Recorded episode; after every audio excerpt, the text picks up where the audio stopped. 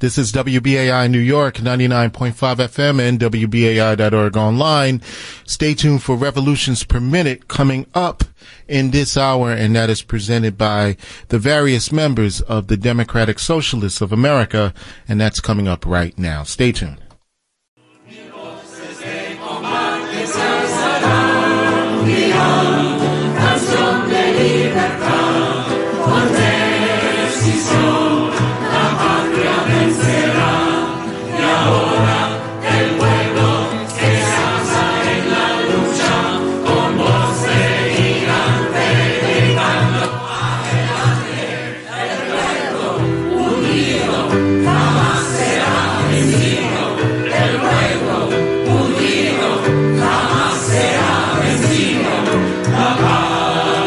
Revolutions Per Minute is a weekly radio show from the New York City chapter of the Democratic Socialists of America, recorded live at WBAI 99.5 FM in Brooklyn every Tuesday at 7 p.m. RPM is about doing the work, the work to build a democratic socialist future. Each week, hear the latest news, analysis, and organizing experience from the minds and hearts of activists fighting every day in New York City. Join the movement at socialists.nyc.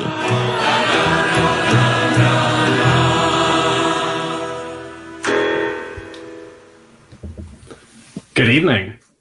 You're listening to Revolutions Per Minute live from the new WBAI studios. We're a socialist radio show and podcast from members of the New York City Democratic Socialists of America.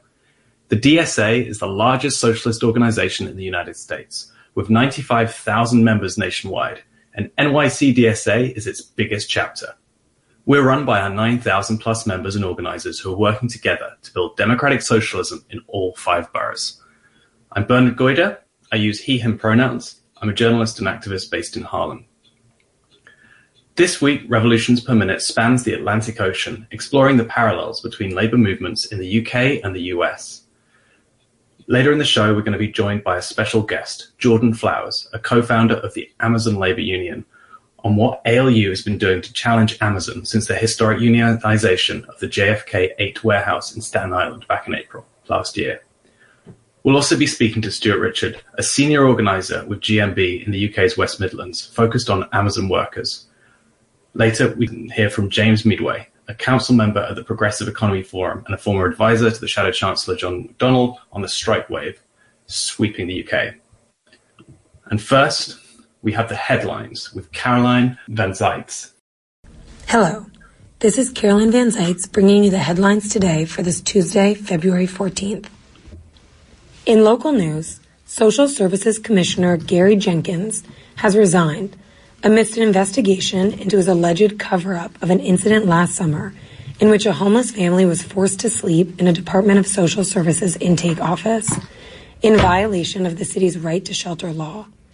Deaths among New York's homeless population reached record highs in 2022.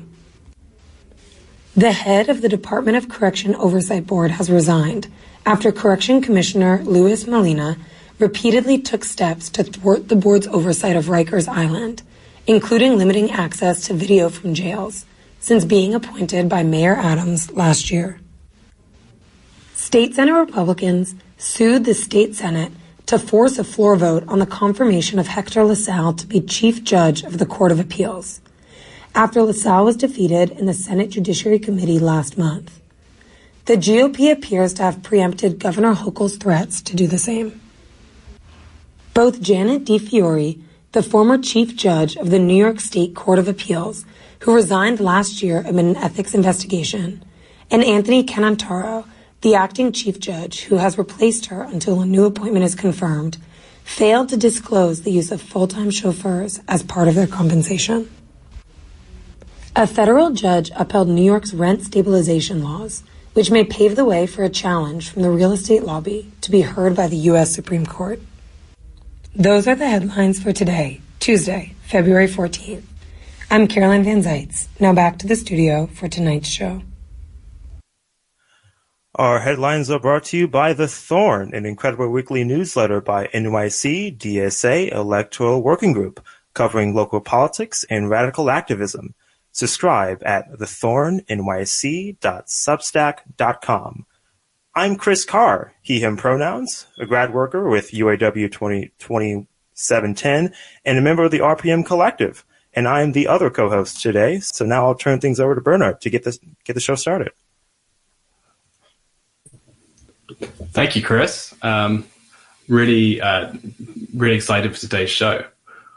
First, we're going to go to my home country, the United Kingdom, and I'm going to speak to a comrade of mine who uh, we were involved in student organizing uh, against austerity, uh, like going on a decade ago together when he was doing his PhD in economics. Um, and yeah, he's he's now a senior economist. He was advising the Labour Party when Jeremy Corbyn, who's a proud democratic socialist, was uh, leader of the Labour Party, and um, he's going to give us some insights into the kind of political economy situation in the UK and what's led to the current rise in strikes.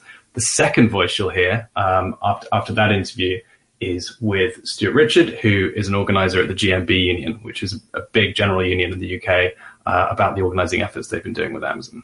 So let's roll the tape. Because of the lockdowns, because of the way that government stepped in to sort of regulate parts of the economy, because of exactly as you say, a rhetoric that was used in Britain and elsewhere around key workers or essential workers or some people's jobs, even though we don't pay them very much, are actually really critically important. So we're all going to go out and clap for the NHS nurses and doctors and this sort of thing. That was something that happened in Britain. Um, you then, a bit later on, hit this rush of inflation, which means that people's real wages, the amount of money uh, the amount that you can buy with your money is just disappearing and disappearing. And it's things that are really essential, like energy to heat your house or food that you need to eat. Um, those are the things really going up in price. So you can't avoid the inflation. So you're really being squeezed. And some of the people are getting squeezed hardest in Britain, where you have a government that says public sector pay rises must be limited to about 2%. Inflation's 10% some of the people being hit hardest are exactly the people that you're applauding. And I think there's a similar dynamic everywhere. I think Britain and America are probably in some ways the closest. You know, they, they had some of the more incompetent initial government responses to COVID, let's put it like that, uh, along with lots of sort of confused rhetoric about who's an essential worker and who isn't. And that's kind of shifted how people think about work. And an early version of this, I think, was what you saw in what got called the Great Resignation. Probably more dramatic in the US and UK, but there's a similar thing everywhere, with lots of people realizing that they didn't necessarily have to stay in their jobs, that they could change where they were working. A lot of people taking early retirement. A lot of people, and this is one of the very bad after effects of COVID. Actually, there's you know hundreds of thousands of people now reporting that they have long COVID symptoms. Uh, the number of people out of work in Britain is up half a million on pre-COVID numbers. Basically, because I mean, it's a great chunk of that is long COVID. And there's a whole load of other diseases and illnesses coming through. Um, so you put all this together, you have a lot of people changing how they think about work, and you actually have a lot fewer people in work. That's less pressure on people who are looking for work because somebody's competing with them. It's one less person to compete. So ultimately, so workers' power work, workers' power has been increased significantly. But exactly.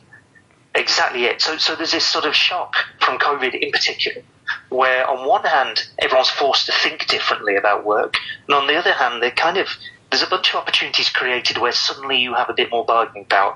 The early version of that was a lot of people just changing the job that they had you heard all sorts of stories about people in, in you know, retail or um, working in a restaurant, or I was talking to a, a, nightclub bouncer who did this, where you just walk out of one job in the morning and go to another one in the evening because you get better pay.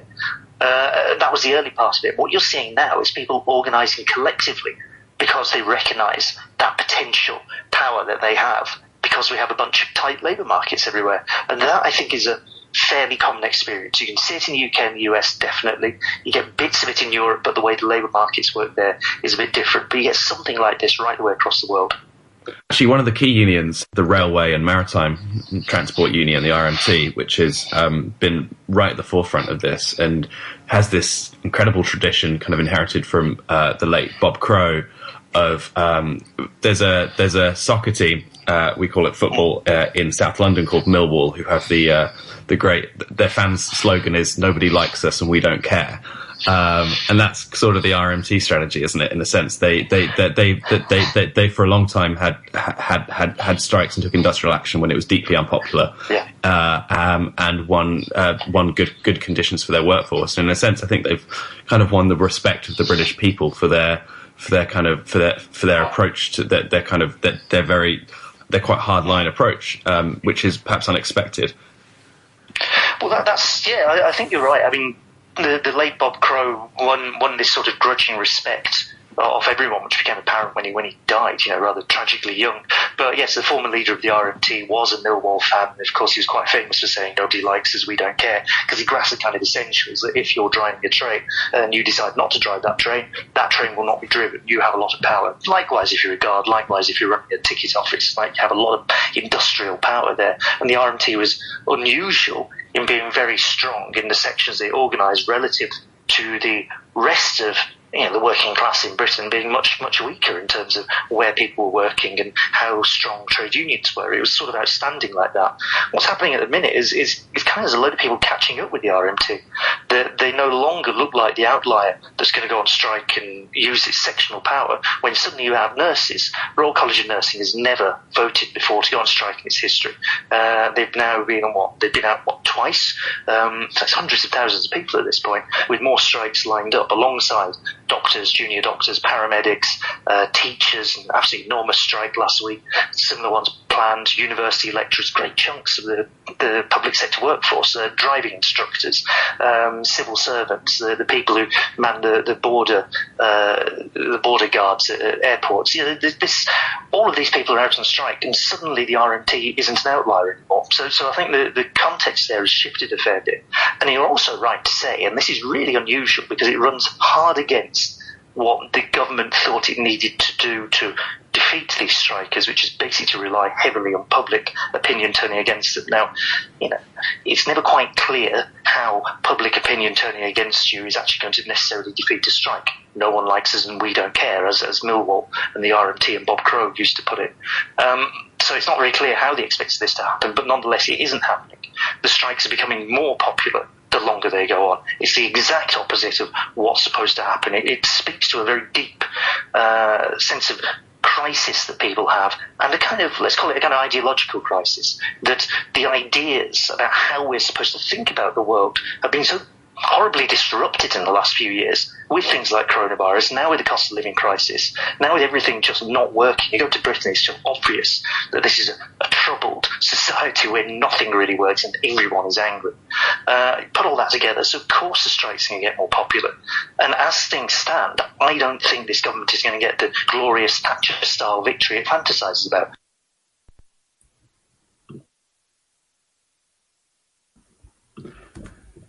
Yeah, so that was James Meadway. Um, and now we're going to hear uh, an interview that Chris and I did with the organizer of uh, Amazon, with one of the organizers who's organizing Amazon workers in the UK uh, at the GMB union. This is Stuart Richards.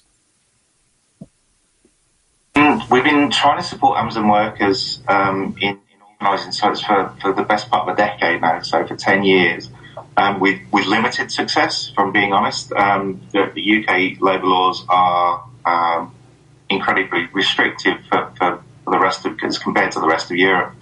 So um, we have no direct access, and we have um, no route to actually try and engage the workers. Uh, apart from kind of gate jobs and, and bits of representation, we were incredibly lucky in that um, uh, in the summer last year, we saw groups of workers, not just in Coventry, but right across the UK, spontaneously start the protest. So they'd come right the way through the pandemic. They'd been working hugely terrible hours in conditions that are bloody awful. And uh, Amazon decided to reward them with uh, a, a, 50 pence an hour rise. So they're on £10.50 at Amazon Coventry, you the, the lowest paid workers in uh, Amazon across the whole of the UK. And again, if you compare the rates to what's happening in America, it's even they're even worse paid than, than our colleagues over there.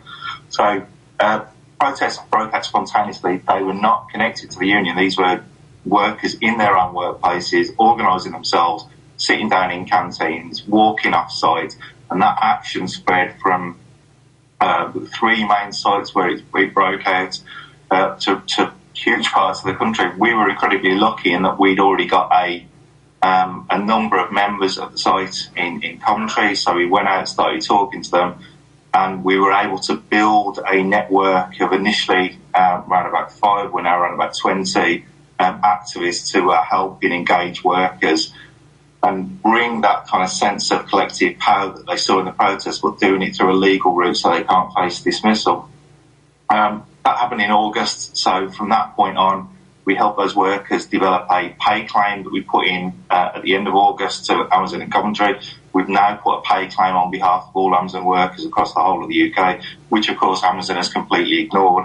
So we've now started the initial escalation, which was a day of action um, last month, which was absolutely brilliant. Um, we've still got a huge way to go. So we, we started, went into that dispute with 300 members and a site of um, 1400, which will be reduced dramatically when they stop seasonal workers there. But um, again, it's still quite a small bit. We came out to that first day action with 350 members and huge numbers of workers not going in and supporting their colleagues, lorries turning round. So mm.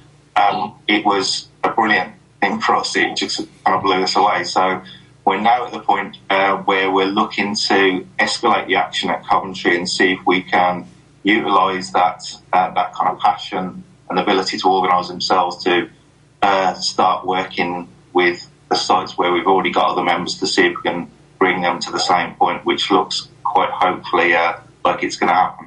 So what's next? Have you got strike action coming up? This is going out on Tuesday, isn't it? Yeah. Yeah. Okay. So uh, we can't we can't announce um, the notification is, is going out tomorrow. So if this is going on Tuesday, you kind of get the exclusive here.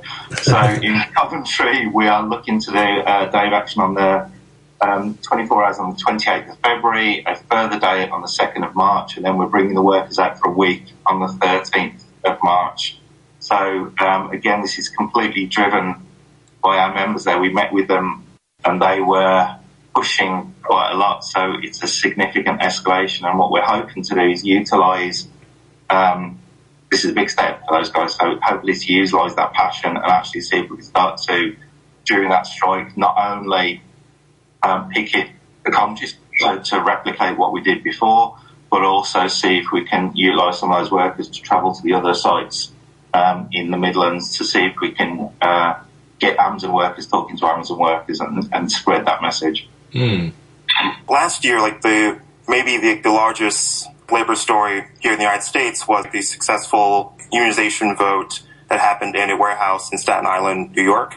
At uh, JFK 8, you had like the Amazon labor union, which had which won like the first union in in an Amazon warehouse uh, in the United States.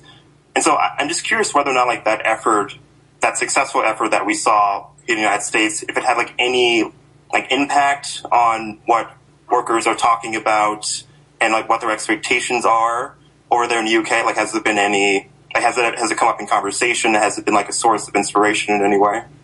Um, yeah, I think we we were lucky enough when we were balloting our members for strike action to do an online ra- uh, rally with Derrick Palmer from ALU, and again. One of the big bits for us is the workers at Amazon are incredibly isolated. That's the whole Amazon as an employer operates a, a culture of you work very intensely for a short period of time and then you leave. Um, it's based on kind of that intimidation that you don't even start talking to your colleagues about anything that looks like the ability to organise.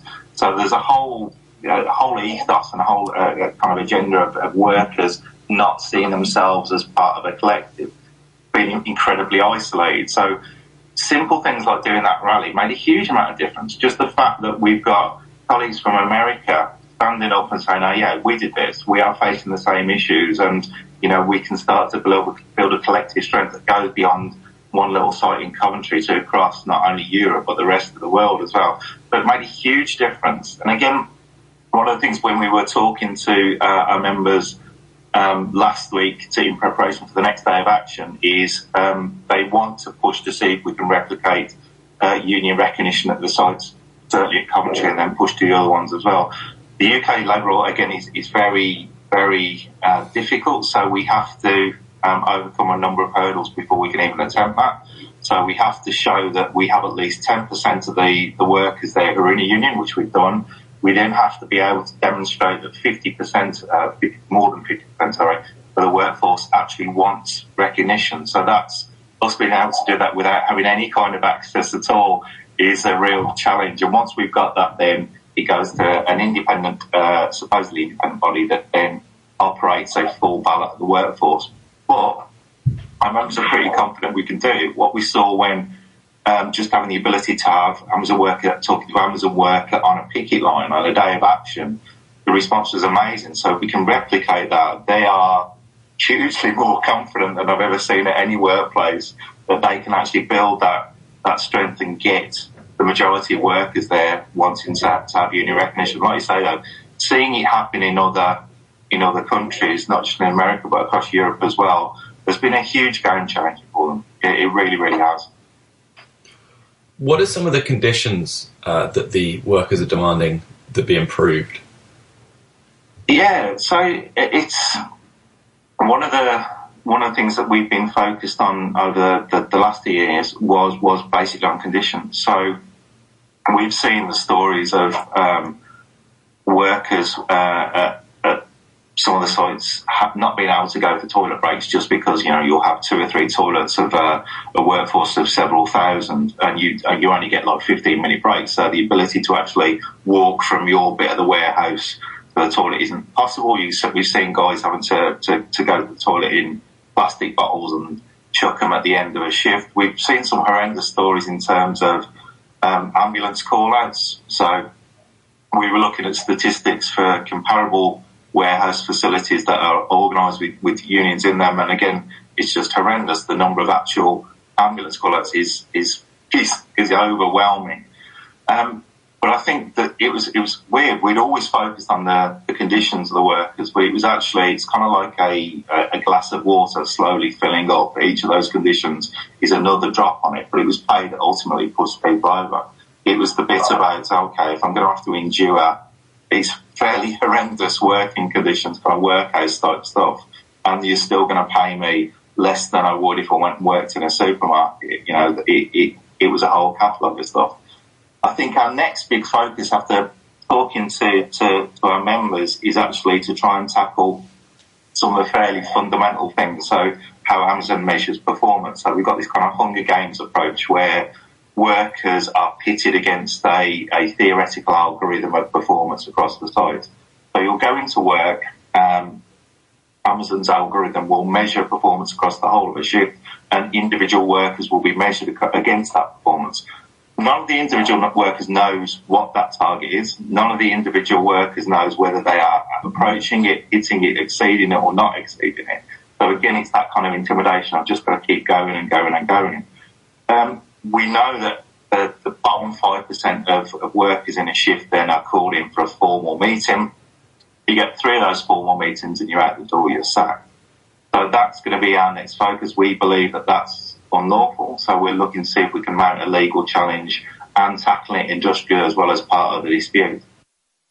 Yeah, so I'm curious what what has been Amazon and their management management's response like to this organizing effort. I'm sure it hasn't been kind. yeah, um, it's it's weird. I've been doing this for, for 25 years, and there are a number of things that about Amazon that constantly surprise me. One of the things actually is is about uh, we've changed our approach in terms of supporting these workers. So again, this is much more based on grassroots organising model because that's the only way you're ever going to be able to tackle Amazon. But again, the response from the company is is um, it's just wild. Actually, the, we we don't get any direct engagement from anything we've done. So the only interaction we've had from anyone in Amazon in relation to the actual dispute and the day of action was a kind of legal technical question, um, just on have we done something properly, and uh, again we did. Uh, so that kind of fell through. So there, there is no direct engagement from Amazon as employer. The only bits we've seen in terms of um, the response is directly at Amazon workers. So when we did our first day of action, um, it meant that there was a shift that was on site and they would effectively down tools and walk off at one minute past 12. Uh, Amazon brought in a, a, raft of additional security um, for just in and around the, the site for that day. Uh, they brought in additional managers from from uh, their head office. So when those workers were walking off site, they had to walk past a little parade of managers. They had to be walking past the whole raft of security personnel. That's a huge level of intimidation. I, I've never seen that level of intimidation before. So that level of intimidation just backfired. The workers came out as a collective, and there were much more of them than there were in terms of those security personnel and the managers. So it really, really did backfire. And I think that's been the, the consistent message all the way through. Um, when the workers were protesting about pay and actually calling out their managers on site and saying, well, you know, this is crap. What are you going to do about it? This is Amazon spends a huge amount of time, effort and money trying to keep people like me as far away from Amazon as possible. The reality is, though, that the, the reason that's ultimately going to fail is I'm, I'm not the union in Amazon. The union in Amazon is those groups of workers. They're already in there. So keeping me out doesn't make a blind bit of difference. The union's already in there and they don't know how the hell they're going to cope with it. So ultimately that's going to be our big win here because we're already in, we're already organising. It only builds strength from here on in. But like you say, the, the, the escalation in terms of approaches uh, from managers we expect to see in, in terms of trying to sack people, dismiss people, we've seen a massive escalation in, in that already. But again, it's starting from a base that they're a really bad employer and we're already doing that. So even that kind of level of intimidation falls a bit flat on its face. And so I'm just curious, like, what has been, uh, what has been like your sense of things over there, and and do you see like this recent activity as some potential opportunity for for more work to be done and strengthening organized labor over there, and and perhaps sort of coordinating across like these this this this all this activity to form some unified uh, sort of political message or, or block. What we've seen over the last few months is a huge increase in terms of uh, workers demonstrating their collective strengths and taking strike action right across right across the whole of the economy. And as a result of that, we've seen um, we've seen a huge amount of support for, for Amazon workers. So the, the picket lines that we ran, we'd got um, uh, the CWU, which represents communication workers, postal workers, out on there. We've got um, colleagues from the ambulance service coming out supporting them there. We've got colleagues from local government, you know, kind of refuse workers all standing there. And I think that's been the theme that we've seen over the last few months. Yeah, these are individual disputes based on really simplistic premise, which is actually we're not being paid a lot for. We've had the best part of 10 years where wages have continually fallen behind, behind inflation. So it has got to the point where we need to do something. But coming out of that, the message and the opportunity kind of unions, trade unions have to do is actually understand that this is something that we have to build on. We can't now ignore the fact that there are groups of workers that are agitating themselves, organising themselves, and actually learning how they can tackle employers. Our job now as trade unions is to actually support, encourage, and turn that into something positive so it goes beyond individual workplaces to actually trying to change the way our society is structured in terms of the balance of power between employers and shareholders and owners of businesses and actual working people who generate the wealth. So we're seeing we're seeing the start of that, but again, you know, this is going to be a real challenge for us in making sure that we actually nurture that, develop it, and enable it to grow into something that is something we haven't had in the UK for the best part of 50 years. That was Stuart Richards from the GMB Union speaking to RPM about unionising an Amazon warehouse in Coventry in the UK's West Midlands. Um, and now we're going to be speaking to Jordan Flowers, who knows a fair bit about organising Amazon warehouses. Yes, so hi, Jordan. Welcome to RPM. Say hi to the people. Hello, everyone. Well, good evening, good afternoon. Uh, how's everyone doing? Yeah, we're, we're doing thanks. good. good. Here on Listener Sponsored Radio. So uh, before we get started, I was hoping Jordan, you, just, you can sort of introduce yourself to our audience and talk a bit about your role in the Amazon Labor Union and what really just and describe what motivated you and your coworkers to take that step to form uh, the Amazon Labor Union. Uh, all right. Uh, my name is Jordan Flowers. I'm 24 years old. I'm the co-founder of Amazon Labor Union. And uh, I've been working at Amazon JFK since September 26, 2018 of opening day. Uh, a little bit about myself. I have lupus nephritis. I had it for 13 years. It's a, I have a both my kidneys failed. So uh, I've been dealing with that and uh, organizing at Amazon. What drove me to organize at uh, JFK was uh, definitely my, my best friends, Chris Smalls, Derrick Palmer, Joe Bryson. They were in there for a change to help the workers uh, during COVID, to see a better change, to see testing properly, and definitely, you know, definitely uh, better care because they weren't taking care of their workers. They weren't paying them correctly. They weren't doing leave correctly. And in my instance, like I said, I have lupus nephritis. I took the role on medical issues because medical issues isn't well talked of, and uh, definitely is a serious issue during COVID. So uh, definitely, my my my leading organizing efforts were definitely from uh, medical issues in uh, COVID in JFK. Yeah, and also b- before that, you were also involved with the the Essential Workers Congress. Oh, sorry, yeah. Um, I didn't know you wanted to get on to the next question, but uh, yeah. Uh, so we started as um the Congress of Essential Workers back in 20, 2020 after Chris Smalls got terminated. Uh, we walked out, he got terminated, and then we used that motivation to start traveling the world and exploiting Amazon and all the profits he was making. And during this traveling time, we were actually traveling on unemployment money. So it was a lot of self-investment and a, a lot of exploitation against Amazon.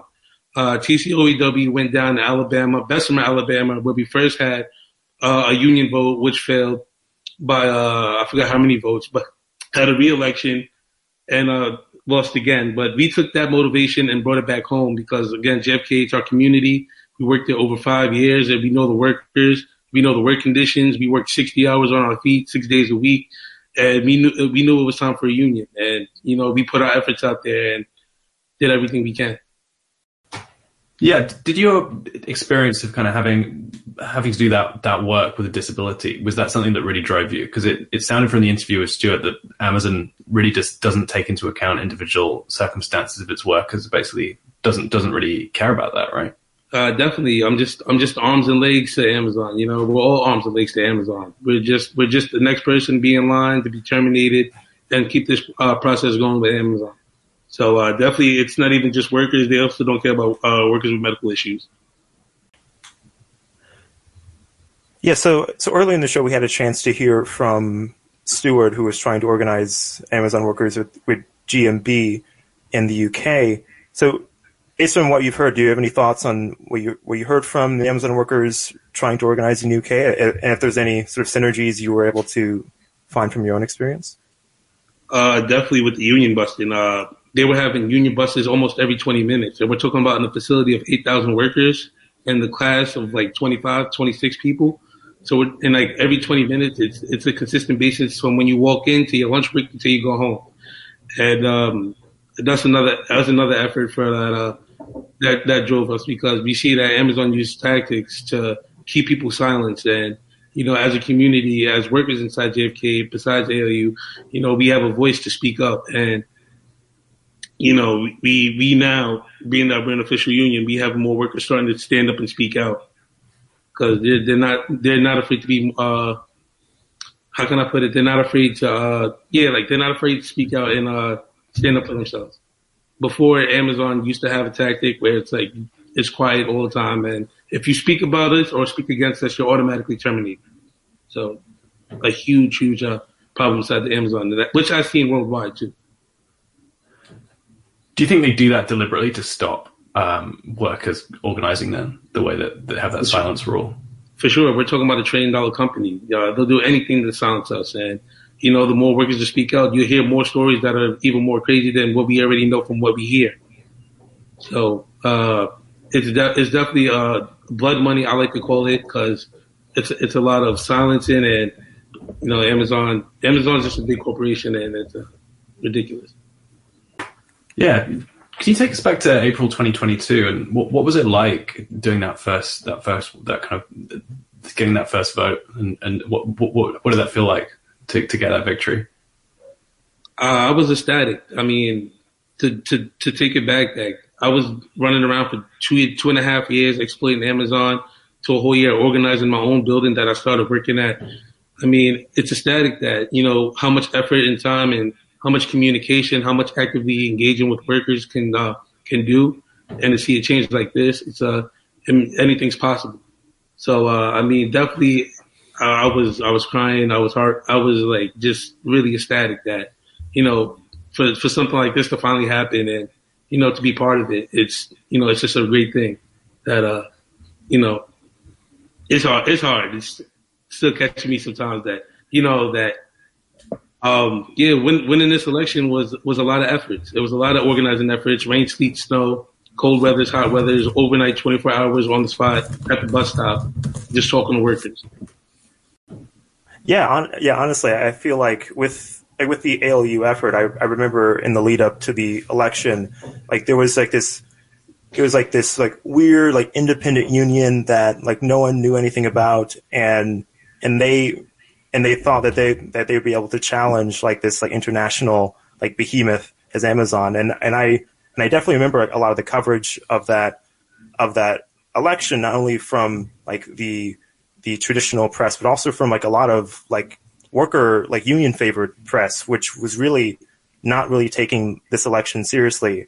And so I, am curious, did any of that outside noise like ever ever affect your like your your organizing effort inside the warehouse, sort of seeping in? Did you like? Did you ever? Was there ever a point where you think that this this is like something that like we're out of our depth here, and this and this is really won't work? Uh, not really. Uh, that it was it, it was hard talking to some workers because some workers don't understand what unions are and the benefits. Uh, there were workers that were definitely for it and know what a union was. And even with the outside supporters, uh, they even came and helped us sit at the bus stop, talk to workers, and, you know, let them know that, you know, perks and benefits of a union, even, even as we're independent. Uh, workers also started seeing that we were getting their jobs back uncertified and before the election. So definitely with the outside press and the outside supporters coming and, uh, standing, standing side by side with us. We had, oh, sorry uh, yeah, we had a we had a lot of uh, organizers stand side by side with us at the bus stop, and uh, you know during those hours, just talk to workers and just let them know that you know we're here to stay and we're here to fight for workers. Yeah, yeah, absolutely, and and I think it's still like it, as someone from the outside, it's still like a like a major like inspiration like for us all. Like like the fact that that victory happened, and and hopefully there's, there's a lot of great stuff to come. So you're, you're listening to Revolutions Per Minute on listener-sponsored WBAI and NYC Broadcasting at 99.5 FM and listening on your favorite podcast app. Today we're talking about the strikes which have rocked the United Kingdom and the effort to unionize Amazon on both sides of the Atlantic, from here in New York and to the UK and beyond. But before we get back to Jordan, uh, let's take a moment to recognize that you are listening now to listener sponsored and listener funded community radio. That means we are powered by the people like you and not the corporations. It is through this independence that allows us to talk to organizers like Stuart from the UK and Jordan from Amazon Labor Union in Staten Island, who may be separated by thousands of miles by distance but still stand shoulder to shoulder against the bosses at Amazon. If this kind of media speaks to you, if you believe in the mission that we do here at Revolutions Per Minute, and a world free of worker exploitation and free of billionaires like Jeff Bezos is possible, and that worker-led media is part of that vision, then please don't hesitate to pick up the phone or go online to donate to WBAI. To give to the station, please call 212-209-2950. That's 212-209-2950 or go to WBAI.org.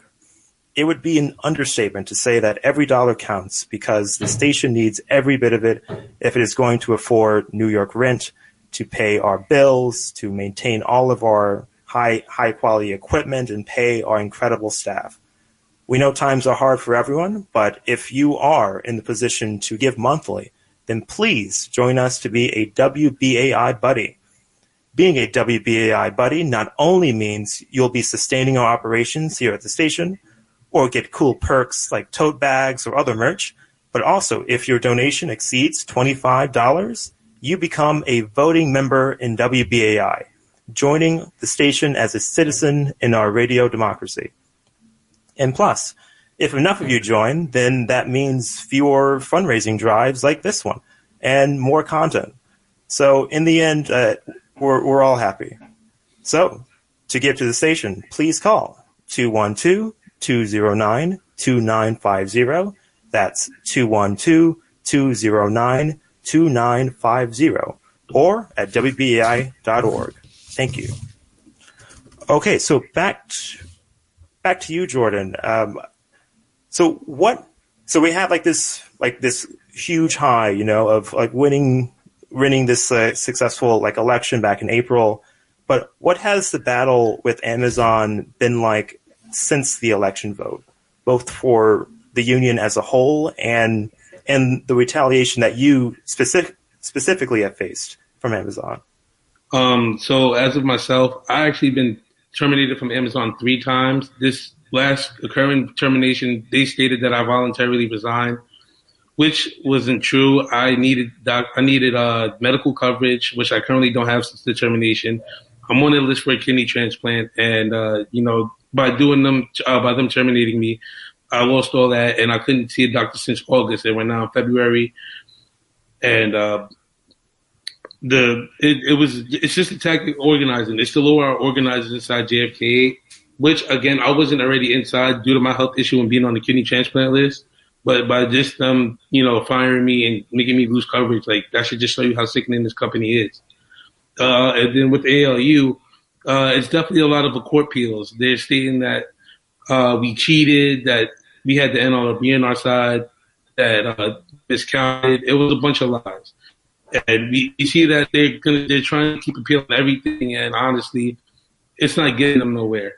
And it's just time to sit down and have a, like a contract talk because, I mean, these people are still, we still have workers in there fighting, fighting every day, and we could have been had a contract. And again, we're talking about a trillion dollar company that doesn't really care about his workers. Jeff Bezos stated in a congressional hearing, he makes rules that abides by him so he could fit his situation.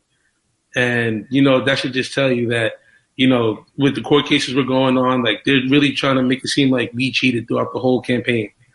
Which, uh, again, it was just us actively engaging with workers. You know, letting them know the perks and benefits and then showing workers how we can get their jobs back. So, um, it's definitely in and out of court with Amazon and the ALU.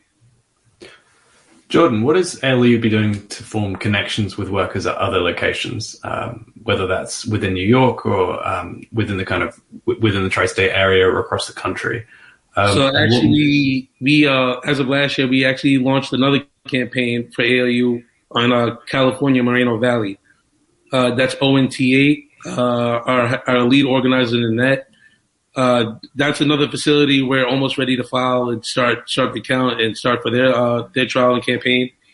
Uh, we got workers starting in Jersey and we got workers in Chicago right now. So it, it's slow, it's slowly starting to come out that more facilities want us, but at the same time, it's uh, it's going to be a lot of efforts trying to focus on our building and uh, other warehouses at the same time. And we had a lot of uh, solidarity, especially during the Staten Island drive. You saw Bernie Sanders come down. Um, we've had a lot of uh, a, a, lot of support across the movement. Do you think what what still needs to be done to help help you build those bridges across communities, and, and what more support do you need from uh, fr- from the wider movement? Uh, definitely uh, keep going in JFK because uh, we started it. We got our election, we got our win, and we got our certification. I feel like once we get this contract, and we we definitely uh, started shop steward training. So we're trying to get more workers to become shop stewardess and bring more workers in, and even the new hires are starting to come in because we know Amazon ain't explaining that they have a union now. So it's definitely getting the new hires, the organizers, and the community inside to start coming out and uh, helping us organize the shop stewardess. And once we finish with the contract, I feel like everything would be easier and we'll be, you know, more more workers just coming to stand out and more facilities will come to stand out. Yeah, and and I think that that's often an important point that's often missed in a lot of labor, a lot of traditional press about labor, whereas they often think like the that the that the battle is over after after your election vote, but like the real battle like really comes for for that first contract. And so mm-hmm. like with so with the JFK eight warehouse voting to form a union, what do you what do you think it will take to actually get that first contract, and what do you and like, do you think this will involve organizing other warehouses nearby in order to build like your leverage? Uh, definitely, just like I, as I mentioned, get more shop stewardess. Even if they get the shop steward position and not be get sorry, we have more workers come in. We'll speak to more workers. We'll have workers with stories that want to speak out, And that that's what draws more workers into the union. You know, when they see when they start seeing their friends, their coworkers using the resources they have at the union, they'll be they'll be more comfortable and uh, definitely be ready for a strike, even with a walkout. You know, that'd be that would also be a breakout for us. That you know to get this contract, we all we all work out. So that's another story we're getting inside the facility. That we need work, we need more workers to start organizing and be be prepared if we have to walk out to walk out. You're listening to Revolutions Per Minute on listener-sponsored WBAI in New York City, broadcasting at 99.5 FM and streaming on your favorite podcast app. Today, we're talking about the effort to unionize Amazon from both sides of the Atlantic, and we're with organizers who are trying to make that a reality. Now, we've got around 15 minutes left of the show, so this time we'd love you to call in and talk to us. Bring your questions, bring your queries for Jordan, experiences at work. Give us a ring on 212 209 2877. That's 212 209 2877. Don't hesitate to call. Again, that number is 212 209 2877. Yeah, so so Jordan, while we're waiting for calls, uh, I, so I, I, saw that you were one of the speakers involved for the Sunday Day of Action for Secure Jobs. So I, I was hoping that you could so talk a bit about that experience on Sunday, and what do you hope to gain from that effort? Uh, definitely, uh, shout out to Make the Road. They uh, with Secure Jobs and helping out uh, with the Secure Jobs Act. It's for workers such as myself, Gerald Bryson, another co-founder, and workers around the New, uh, New York area did not get fired with the Just Cause. I should bring that up first. So, with the Just Cause bill being signed, big corporations or small companies can't fire without uh, a, a non unnecessary reason. Now it has to be for a reason, which brings us now to secure jobs, as we just mentioned. That uh, secure jobs for workers like me who need to be working or covered, or you know, we just can't be we can't be terminated, and we can't just lose our job and be profits to these big corporations. So with the Secure Jobs Act, uh, it's definitely have more workers be secured and have more uh, reliability that uh, workers can't get fired throughout the pandemic or not. Yeah, and, and I think that definitely connects to to, to Bernard's question earlier about what, what can we do to sort of build these connections like across the labor movement and in finding these these common issues like like what the like what the secure secure jobs act does. It seems to be exactly that. Uh, yeah de- definitely um secure i mean again we're talking about corporations around well just in new york itself i should say that uh you know there's a lot of unjustly firings unjustly causes that companies are doing, especially like I mentioned the pandemic, that people should be out here fighting to find a new job now, especially pre pre COVID, during COVID, and after COVID. That you know these workers who were working during the pandemic were, should be able to keep their jobs, even if it was part time or not. I mean, one of the outrageous things about the US is the fact that you lose your access to medical care when you lose your job. Um, I think you're the only country in the world that has that. Uh, it's just utterly insane, which is why we need Medicare for all. Um, I had a kind of a question about process for you, Jordan. What, why did you guys decide to set up ALU rather than um, setting up a branch of a bigger union? What was the what was the reason for that? Uh, JFK, it's our home, it's our community. Uh, like I mentioned, Chris Smalls is a manager, so he already know all the managers, and he already was uh, managing the team. Uh, myself, uh, very well known. I was a robotics technician. Uh, Derrick and Gerald, very also well known in our department, pig count, floor health. That you know it was just we talk to these workers on a daily, so we already c- contemplate and complain about what we go through in our department and during our shifts. That uh, you know, coming back as a as a grass led uh, grass led uh, union, I mean, it shows the real struggle that workers such as entry level workers can make that change. Besides Chris Paul, me, manager, that entry level up to management can make that change in their in their workspace and community and environment. That uh, you know, like any anything is possible. So uh, being being independent, uh, I mean, it, it definitely showed the efforts, it showed the struggles, and you know how how actively we were with uh, our workers inside JFK. You didn't you, you didn't need anyone you didn't need anyone else to do it for you. You guys are going to do it yourselves. No, it's it's it's again we we've been there, so it's uh it's just a community. We already you know again we talk to these workers. We've been there five years it's just trying to get them on board. And again, as we, we actively engage, we gave out t-shirts, barbecues, uh, even having parties. You know, that's just tactics where We had the workers come to us, speak out, and then start joining the union, and then you know that's how you you start branching out inside the facility. Yeah, yeah. So we're we're, we're coming up uh, near the near the close of the show here, and so is there anything that our listeners can do if uh, if they want to get involved, either helping out the workers at ALU or potentially get um, involved with the organizing for the Secure Jobs Act? Uh, is there any? Are there are there any directions you can point our listeners? Uh, definitely listen. Uh, always check out Secure Jobs Act. Uh, definitely um, uh, check out our website at Amazon. Uh, at Amazon, sorry, AmazonLaborUnion.org. Uh, our Twitter at Amazon Labor. Uh, you can always follow Chris Smalls, Mister at Shut It Down. Uh, myself at J A Y Y T C O E W, which is the Congress of Essential Workers. Uh, follow our Facebook, Instagram. Uh, we usually post daily. Uh, for any workers, you know, we're we're always in we're always in our office, not uh, from seven to nine, uh, and definitely, um, you know, more more workers to reach out. You know, that's that's what makes ALU ALU. That workers are starting to reach out and speak about their story. Jordan, if you could, without swearing, if you had, if you had Jeff Bezos in front of you, what would you say to him? Let's get this contract ready. Let's let's talk about it. No, it's time. It's time. It's time to sit down and negotiate. No, it's been too long. It's too much profit. That you know, this could have been back in our workers' pockets, and we could have been protected. We didn't have to lose workers during COVID. Now let's negotiate this contract so we can finish unionizing other buildings. Mm.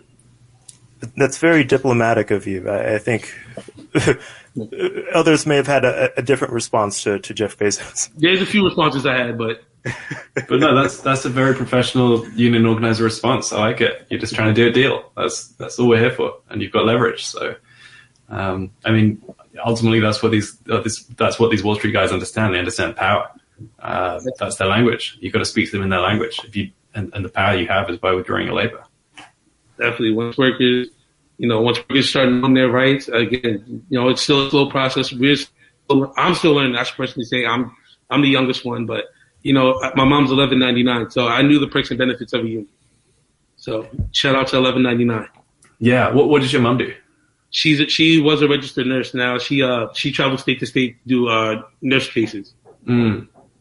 And of course, shout out to the recent nurses strike that happened in New York. That was very successful, winning um, Montefiore Hospital in the, in the Bronx, um, uh, winning winning pay rises for nurses. So it just shows the power of unions, especially if you're an essential worker.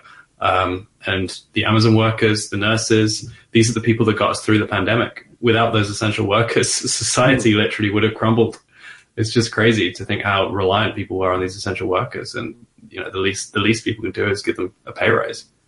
And um, definitely shout out to UAW. I know they were just on strike too. So uh, Chris went out there and spoke to them. So definitely uh, shout out UAW. Yes, uh, Chris Smalls actually uh, came to to the picket line uh, when us grad students were on strike, and that's actually where, where I where I met him. Um, so f- funny story. So Chris and I, like, we're, we're both named Chris. We're both in organized labor, and we have the same birthday. So oh, July 6th. Oh, that's cool. That's cool. Oh, what's that? yeah. So so maybe one of these days uh, we'll we'll get Chris on on RPM as as well. You guys can have a birthday a birthday special maybe if you like. hey, you go. exactly. Um, yeah, I mean, what's it been? Have you found kind of Chris's rise to fame? It must be weird to see your friend like come this like almost like labor celebrity, or is it's always it's Chris Smalls. That's how I put him. That's just Chris's style. That's just Chris's personality. It's Chris Smalls. He went in the president. He went to the White House with a nice little outfit on. So it's Chris Smalls, and that's what makes Chris Smalls Chris Smalls his personality. So definitely, it's not it's not the fame. It's just you know it's his personality. That's how he is. That's how he always been. So it's nothing he changed. It's just a personality. Yeah. Yeah. So you you've been listening to uh, Revolutions Minute on listener sponsored WBAI and NYC Broadcasting at 99.5 FM and streaming on your favorite podcast app. To connect with us after the show, you can email us at revolutionsnyc at gmail.com. That's revolutionsnyc at gmail.com. And you can find us on our website, revolutionsperminute.simplecast.com, or on Twitter at NYCRPM. So, thank you for this incredible show. Jordan, thank you for coming on. Thank, Thank you so much, Jordan. Solidarity with the ALU. Solidarity to all. So I'm Chris. I'm Bernard. And have a nice night and happy Valentine's Day.